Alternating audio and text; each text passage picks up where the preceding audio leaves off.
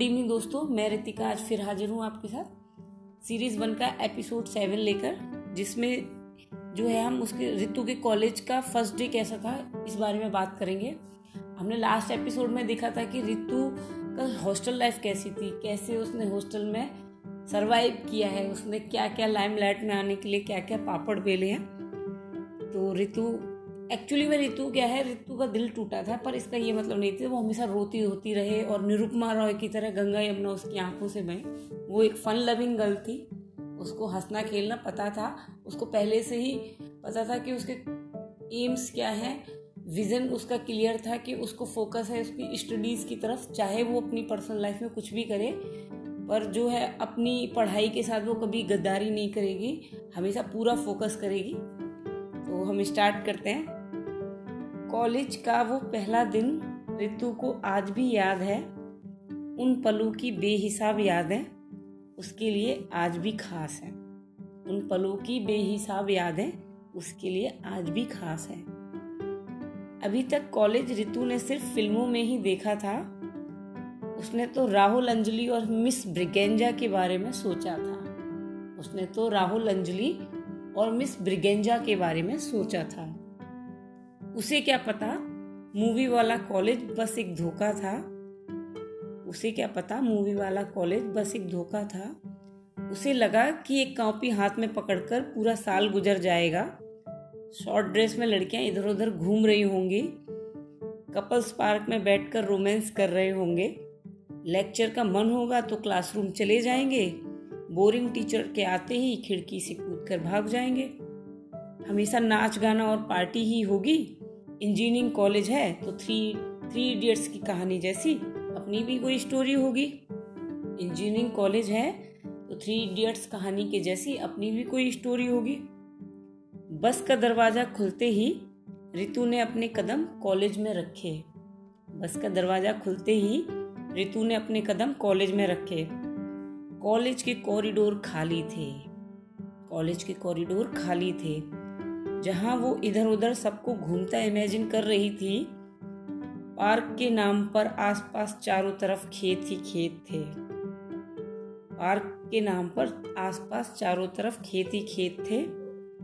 Short dress की imagination अब सलवार कमीज में नज़र आने लगी। शॉर्ट ड्रेस की इमेजिनेशन अब सलवार कमीज में नज़र आने लगी। ऋतु की इमेजिनेशन भी उसी का मज़ाक उड़ाने लगी। उसका क्लासरूम फोर्थ फ्लोर पर था। सीढ़ियाँ चढ़ते चढ़ते उसकी हालत खराब हो गई। सीढ़ियाँ चढ़ते चढ़ते उसकी हालत खराब हो गई। फोर्थ फ्लोर की खिड़की से कूदकर क्लास बंक करने का ऋतु का कोई इरादा नहीं था। इमेजिनेशन का एक और गुब्बारा फूटा। उसका छोटा सा दिल एक बार फिर से जोरों से टूटा।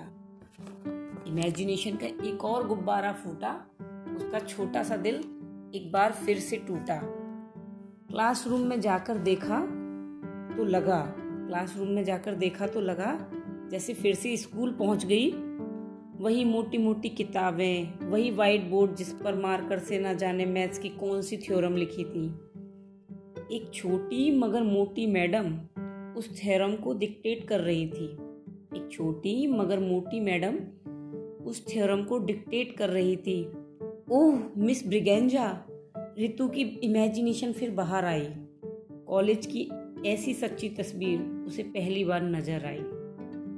रितु भी एक लड़के को साइड कर पहली सीट पर जाकर बैठ गई। रितु भी एक लड़के को साइड कर पहली सीट पर जाकर बैठ गई। नौ से साढ़े चार तक का कॉलेज का था टाइम ऊपर से ऐसे ही छह लेक्चर झेलना। बड़ा ही भारी होने वाला था। ऐसा लग रहा था मानो जैसे कोई बड़ा क्राइम होने वाला था। ऐसा लग रहा था मानो जैसे कोई बड़ा क्राइम होने वाला था। पहला लेक्चर खत्म होते ही रितु ने 120 लड़कों से भरी अपनी मैकेनिकल क्लास को ध्यान से देखा। रेगिस्तान में हरियाली आ गई मैकेनिकल में एक लड़की आ गई। रेगिस्तान में हरियाली आ गई मैकेनिकल में एक लड़की आ गई। ऐसा किसी बैक बेंचर ने जोरों से चिल्लाया था, बेटा, मन में लड्डू फूटा। तब कैडबरी वाला ये एड ऋतु को उस समय याद आया था। तब कैडबरी वाला ये एड ऋतु को उस समय याद आया था। अब शुरू हुआ सिलसिला इंट्रोडक्शन का। सवालों की कुछ बौछार ऐसी पड़ी, तुम्हारा होम टाउन कहाँ है? तुमने ट्वेल्थ कहाँ से किया? मैकेनिकल क्यों चूज़ किया? ऋतु को ऐसा लगा मानो इंट्रोडक्शन नहीं इंटरव्यू हो रहा है। ऋतु को ऐसा लगा मानो इंट्रोडक्शन नहीं इंटरव्यू हो रहा है। बाकी ब्रांच के स्टूडेंट भी उससे मिलने आ रहे हैं। उसको देख वो भी अपनी ब्रांच चेंज करने का मन बना रहे हैं। उसको देख वो भी अपनी ब्रांच चेंज करने का मन बना रहे हैं। कुछ फैकल्टीज उसके डिसीज़न को बहुत गलत बता रहे थे। मैकेनिकल ब्रांच को बेहद ही टफ बता रहे थे। कुछ फैकल्टीज उसके डिसीज़न को बेहद ही गलत बता रहे थे। मैकेनिकल ब्रांच को बहुत ही टफ बता रहे थे। तब रितु ने अपनी उसी मुंहफट बेबाक अंदाज में, तभी रितु ने अपने उसी मुंहफट बेबाक अंदाज में उस टीचर का मुँह बंद कराया था। Mechanical is not for girls ये थिंकिंग वो चेंज करेगी। वो लड़कों से कम नहीं है, इस बात को प्रूफ करेगी। Mechanical is not for girls ये थिंकिंग वो चेंज करेगी। वो लड़कों से कम नहीं है, इस बात को प्रूफ करेगी। जिस ऋतु को अब तक सब शक्ल से भोली भाली गाय समझ रहे थे, जिस ऋतु को अब तक सब शक्ल से भोली भाली गाय समझ रहे थे, उस लड़की ने अब अपनी शेरनी वाली पर्सनैलिटी से सबको अवगत कराया था। मैं आज भी सोचती हूँ कि ऋतु के पास, मैं आज भी सोचती हूँ कि ऋतु के पास, उस टूटे दिल के साथ इतना जज्बा कहाँ से आया था? उस टूटे दिल के साथ इतना जज्बा कहाँ से आया था? क्या सोचकर पहले ही दिन उसने कॉलेज में इतना कोहराम मचाया था? क्या सोचकर उसने पहले ही दिन कॉलेज में इतना कोहराम मचाया था? आखिर इतना जज्बा उसके पास कहाँ से आया था? Thank you and please wait for the next episode.